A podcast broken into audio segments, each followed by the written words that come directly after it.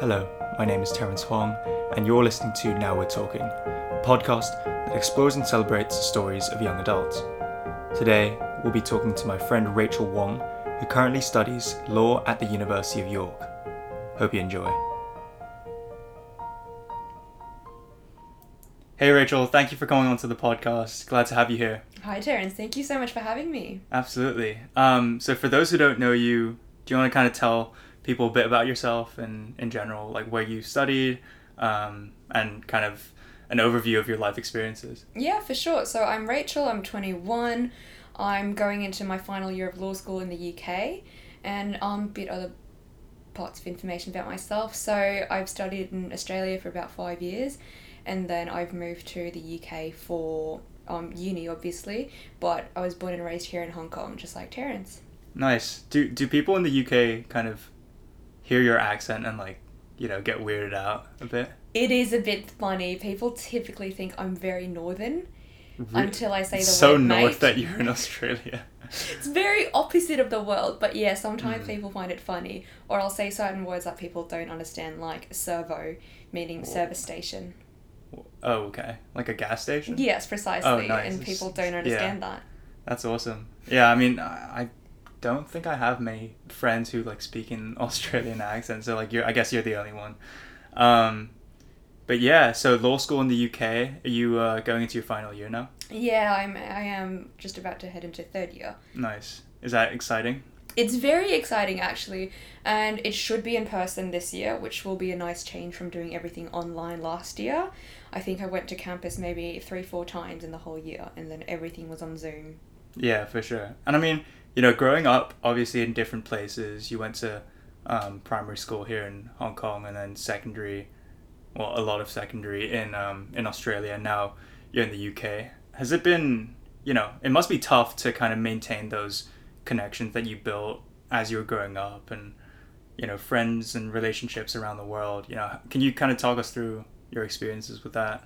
Yeah, of course. So I think I've been very lucky all my life to have very good friends from every walk of life. So I'm still really close with some of my kindergarten friends, and such as yourself, of course.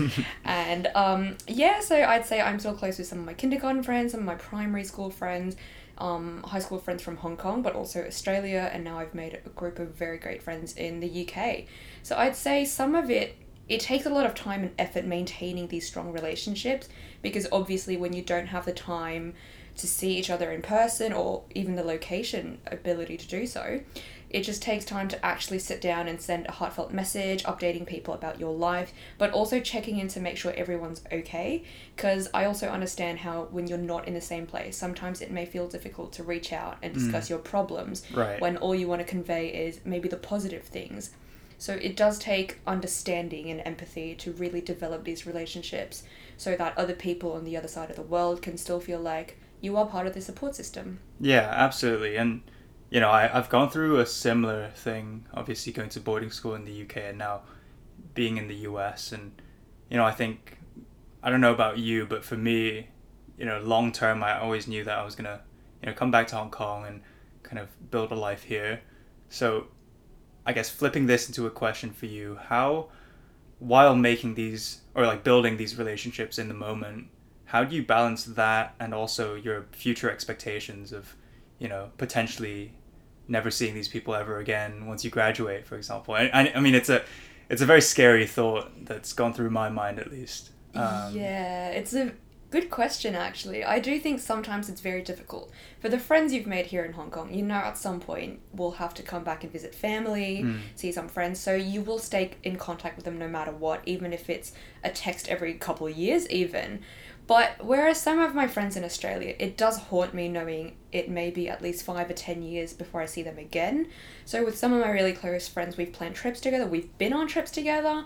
But other than that, it does feel a bit daunting knowing you won't be able to live in the same place maybe in the near future, or that you miss out on experiences such as, you know, going home up for a night out together and just Mhm. sitting and talking about life, or whether it's going to a spin class 10 a.m. together. Mhm. So it's a bit sad to think about those moments, but I think once again it just comes back to time and effort to set up a continual Zoom call every three or four weeks yeah Oh, we love Zoom. We love we Zoom, love Zoom. the power of technology. Yeah. Or even if it's just on your way home after work and sending a very long voice message just to Mm. catch someone up on your life.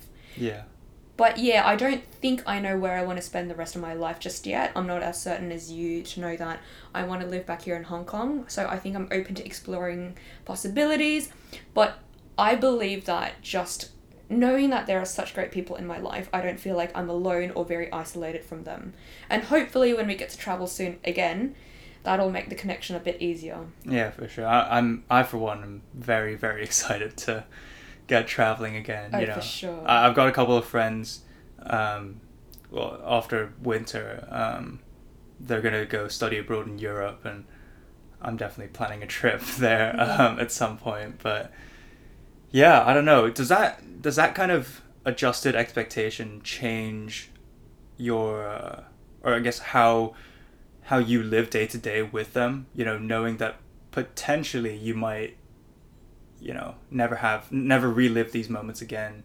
Do you think you treasure the present more? Um, knowing this kind of uncertainty, or at least not knowing where you want to be in the future. Oh, definitely. I think um, every morning I just try to remember that it's a great day to have a great day, it's a great day to make new experiences, and even if it's something like going out to lunch, it's a new experience that you get to share with people around you. So it does make every moment count a bit more and it makes it less, n- I suppose, monotonous, but it is quite sad sometimes if you're in one of your favorite cafes with your favorite Mhm. people knowing oh i don't know when the next time i get to do this is but i suppose another really good thing about having people across the world is that you get all the travel opportunities True. you get to revisit some of the places that you've loved or make new memories with people just exploring a whole new country Yeah, absolutely. I, I remember this time when, well, actually, last year spring break, so before COVID, um, I went to the UK. I went back to the UK to, um, you know, visit some friends and, and stuff. And I actually took two of my really, really close friends from Hong Kong who now study there uh, to my boarding school to just show them around and see the breeding grounds and stuff. oh that And- is very sweet yeah, I mean, it for me it was very nostalgic, and for them it was like, you know, a window to to peep through um, and, and see where I grew up for you know five years, and yeah um, it's just a completely different world. I think. Yeah, Um, I love when your worlds get to collide like that. Yeah. A friend of mine from Melbourne, one of my best friends there, she came for a very short layover visit here in Hong Kong. Mm. And I got to take her out on our nightlife, but also took her to Yum Cha. And it was a very surreal experience knowing that we shared almost every living moment in Melbourne. Did she But did she miss her flight or No, she was fine. We woke up after a a bit, night a bit rough, Mm. must admit. But she made her flight just fine, and I went to work the next day. Everything was perfect. yeah, that's awesome. I mean, bring it back to uh, Hong Kong, I guess. Um, you know, you went to one of the most prestigious, I, I, I dare to say, um, primary schools in uh, in Hong Kong, which is a, a local school, and you know the stereotype of local schools versus international school is that local schools have that kind of added layer of pressure, competition, um, high expectations, um, and you know I'm not discounting any international schools from having that because you know the ones that we went to afterwards were you know very very uh, rigorous too. Um, how do you think that experience has shaped you, and also, you know, how do you find that balance between uh, finding ambition um, in things you really want to pursue, or you know, things that you might have been forced to pursue? Hmm, question. So I think in terms of being in a local school, when you're that young, I think I started there when I was five or six, you, you start to adapt to your environment and you just take it for granted that whatever's given to you is the way you should be living. So when you're in that environment, everyone there is encouraged to be very academically driven. You want to get your A's, you want to do as well as pos- humanely possible. Whether that means coming home after school, even as a six year old kid, and going straight to do your homework, making sure everything's on top or even above of everyone else's standards. So that kind of breeded, um, bred the ambition in me where I always want to do the best possible and be the best version of myself. But at the same time, I do think it adds a lot of pressure when you're that young and you're taught to believe that this is the only way you can live your life. You focus on what you can achieve and what you can show people that you've achieved. And in turn, you get a bit less time to explore who you are and what you are personally interested in. So, for example, I remember spending most of my time just on homework and then um, extracurricular classes improving my performance on such homework, but less time to figure out whether I was um, a sporty person, what sports I'm into, whether I like other languages, and I did think it took a bit of a toll. Whereas Yeah. when I switched over to international school, I had a bit more time to know that I was doing just fine academically, but also a bit more time to reflect on who I am and explore my interests. Yeah, for sure. And I mean, the the idea of you know perfectionism in whatever your craft is is is something that crops up a lot. Um, whether that's academics or you know, I, I know a lot of kids who went to local schools who, you know, only did one sport and you know that's all they did. They didn't study. They didn't do anything, but they perfected that craft. And you know, there's the debate that comes up, which is you know this mental toll um, or, or you know physical toll even uh, do you think that's worth it for some people to sacrifice that you know sacrifice social life sacrifice the uh, ability to find other passions in order to you know perfect your craft to, to be the best of the best um, do you think it works for some people I think it, yeah, very much so depends on the type of person you are. For example, some people who are that focused and driven want to know that whatever they touch or whatever they do, they are the best at it and they know they excel in that area. And if it works for them, then that's great. But for me, I reckon in terms of hobbies or even any other thing you choose to pursue, you can simply enjoy it because you enjoy it. But I don't think there's a need to be the number one at it if you enjoy it. And I suppose that idea of perfectionism, if you feel like whatever you do, you gotta be the best at, it kind of takes away the enjoyment from actually just doing the, the sport or the activity where you feel a bit pressured. So you, you tend to think, if I'm doing this and I'm still not good at it, what's the point in me practicing? Which becomes a bit more of a competitive endeavor rather than just a relaxing Mm. activity. But yeah, I suppose it just takes time to find what you truly enjoy and what you want to spend your time doing. would you say you're um, very much a results driven person or you know a process driven person Mm. I think, I definitely think I'm a results driven person. But not to say I don't enjoy the process of things. I think you take joy looking back at the process and knowing you've developed, you've learned from the experience, and you've ultimately resulted in the result part of Mhm. it. So, for example, if I'm going for a run or if I'm doing some weights at the gym, it's very gratifying knowing you've run just a mile further and quicker than you did previously, or you can do a few more plates than you did before. But at the same time, looking back, you realize how much you've grown just by pushing yourself that much further and actually putting in the dedication of it. Yeah, completely. Um, there's also, you know, this school of thought where um, some people put in so much effort into an endeavor, um, so much so that they feel entitled um, to a certain result um, because of their hard work. Um, how, for example, uh, you know, in your working out or like in academics, how do you kind of balance this uh, this entitlement and not getting too stuck up on your ego when when looking at results. Mm. I think just because someone puts in a lot of hard work, a lot of time, doesn't mean necessarily that they're entitled to the result that they've envisioned. I think all you can do, I suppose, in life is just to do your best, try your hardest, and enjoy what you're doing. But it doesn't mean that you necessarily have to end up as successful or as competent as you expect it to be. So I think for myself, I live by that philosophy. I try my hardest, I work hard, but I don't think because I have been working hard while other people haven't, therefore it means I should be ahead of the game because it doesn't necessarily come down to me. For example, even at the gym, I could be lifting as much as I possibly can, training as hard as I can, but there could just be some genetic component or someone's naturally stronger than me that makes them able to lift heavier. Mm-hmm. Same for academics. I can put in as much time as possible. And there may be other people out there with a photographic memory, meaning they get further ahead and I can't compete with that. But it doesn't mean that my work and my product is any less of value to myself. Mm. Yeah, absolutely. I mean, throughout this conversation, you've mentioned sport quite a lot, um, and I know you, and I, you know, I know that health and sport plays a pretty big role in your life. Um, how do you see the correlation between health and, I guess, happiness? I think sport is very crucial to having a happy life, just because it helps relieve stress for me personally, very important. So I tend to go to the gym in the mornings because I feel like I've accomplished something before I've started the day, but also it kind of sets my head straight in terms of having time to think about what I want to do throughout the day or what my goals are.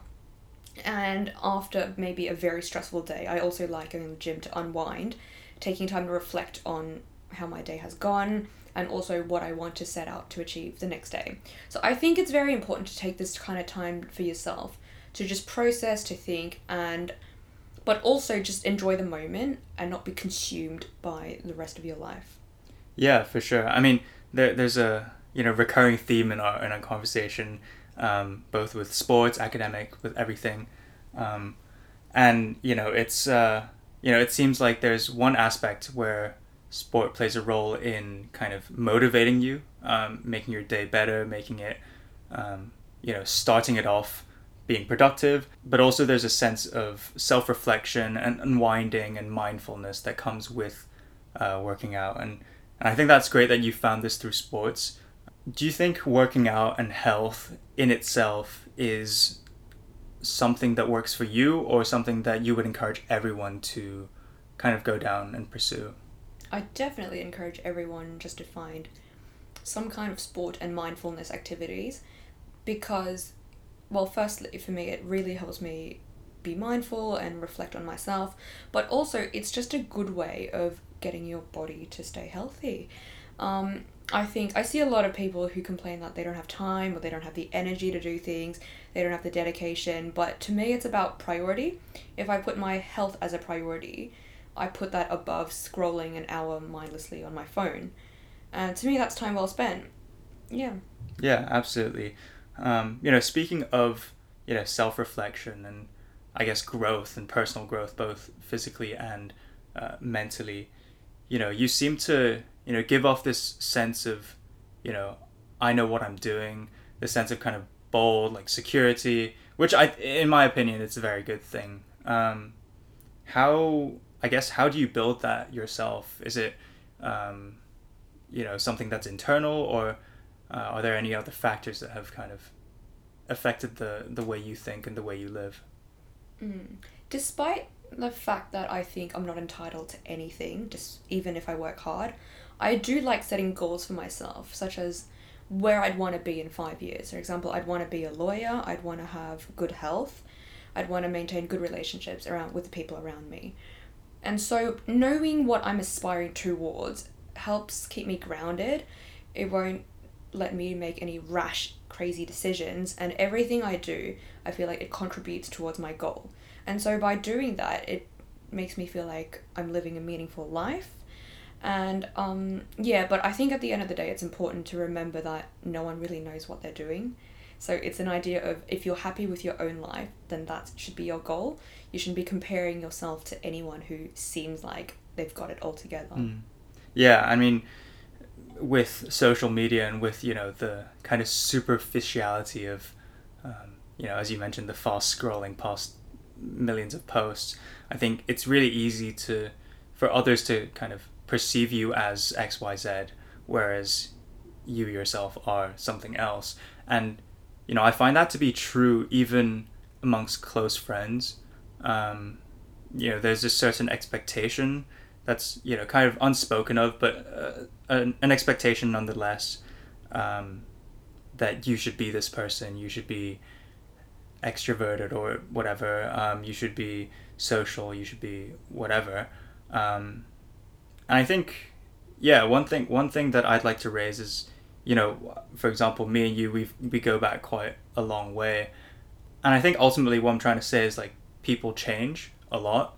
Um, how do you think that has been, at least in your life, um, seeing the people change, seeing people grow up uh, around you, and you know when when were you kind of aware that people were changing, and have you had to make like tough decisions in friendships and relationships because um, of this kind of growth?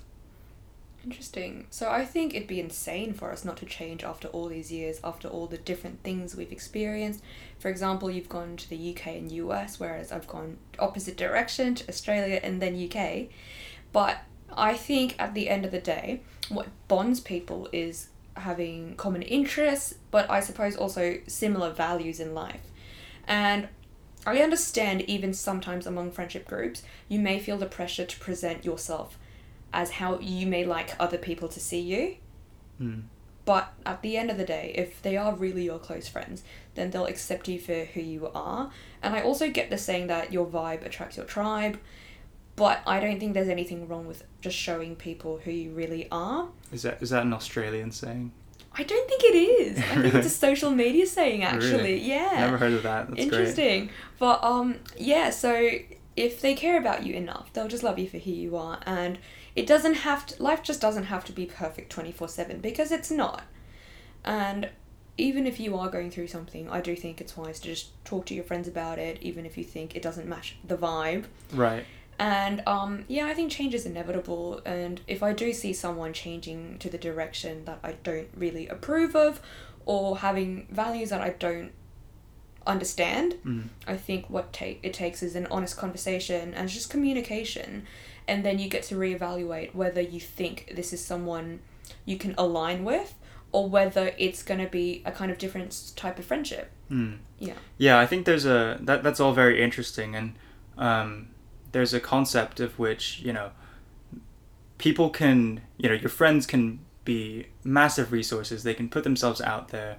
Um, they can you know try to initiate conversation with you about anything and everything. They can be super open, um, and even though all of that is there, all of that is present, there are some people who for some reason I don't know, um, you know, are unwilling to kind of accept this. Um, I guess potentially it's a sign of weakness for them. Uh, it hurts their ego to to be like, oh, you know, you're helping me. That means you're better than me. Um, what what do you what do you think of that? I think accepting help and actually admitting you need help or are feeling vulnerable is a strength rather than a weakness because it goes to show that you know you are completely self aware. You know what your limitations are. You know what you're good at, what you would like to be better at, and therefore you ask for help. But I don't see it as a way that, oh, someone might have advantage over me, I feel vulnerable, therefore you shut down. I think anyone who's strong and confident will know that, yeah, of course there are going to be aspects that other people excel in, but that doesn't mean that you are a weak person because you also have aspects that you excel in, Mhm. maybe better than other people. So, and I suppose this can be applied to situations of mental health as well. People tend to only want to share the positive parts of their life because they think going through anything traumatic or sad even is a weakness and oh if you're a positive person then you shouldn't feel sad but i think it also takes strength to admit that you're not feeling as great as you present yourself to be and then learning how to deal with your emotions and working out how to figure out a tough spot is the true emotional strength Mm. Yeah, absolutely. And you know, there's a there's a saying, "Fake it till you make it," um, and I think it aligns with a lot of what you're saying about confidence and you know, if you know, leading a life of um, achievement, success, happiness, um, and and also self awareness. Um, you kind of need to build that self confidence and self awareness too. Um, to what extent do you agree with the kind of fake it till you make it sentiment of, of everything? Because I think if you take it too far, you lose a sense of you know who you are as a person. But if you don't do it enough, then you're kind of doubting yourself. You're um, you won't actually achieve, or you won't put yourself in positions to achieve the things you want to achieve. So, very what, what are what are your thoughts? I think fake it till you make it applies to where you see other people um, achieve certain things and you feel like that's the standard you want to set for yourself. And in between, you may face imposter syndrome or feeling like competition's too high for you to attain. But then the answer to that should be okay, I will learn from their experiences. I will improve any shortcomings of myself. Not I will bury myself in this kind of insecurity or um, feelings of incompetence and just try to persevere as if nothing's wrong. That's not necessarily the fake it till you make it idea that I have in mind, but I just think it's trying as hard as you possibly can and accepting that you're not perfect until you make it, really. Until you are happy with where you are in life, you feel like you've achieved certain some of your goals. But yeah, it's about improving yourself and understanding that you also have limitations. So yeah, drawing this all into a close, just one last question for you, Rachel. Mm-hmm. Um, what is one piece of advice that you would give a younger version of yourself? I think piece of advice I would give a younger me is that you can plan as much as you want to, but things rarely go exactly to plan. So you just got to know no matter what happens, all you can do is try your best, keep an open mind, have a good attitude, stay positive, and then things will work out just fine. Yeah, absolutely. I think that's golden advice. Um, but yeah, thanks as always for having a conversation. Love these. Um, yeah, thanks for coming on to the podcast. Glad to have you. Thank you for having me. And there we go. Another week, another insightful conversation with a friend. Rachel is someone that I personally look up to immensely, and to cap it off in her own words, it's a great day to have a great day. See you next week.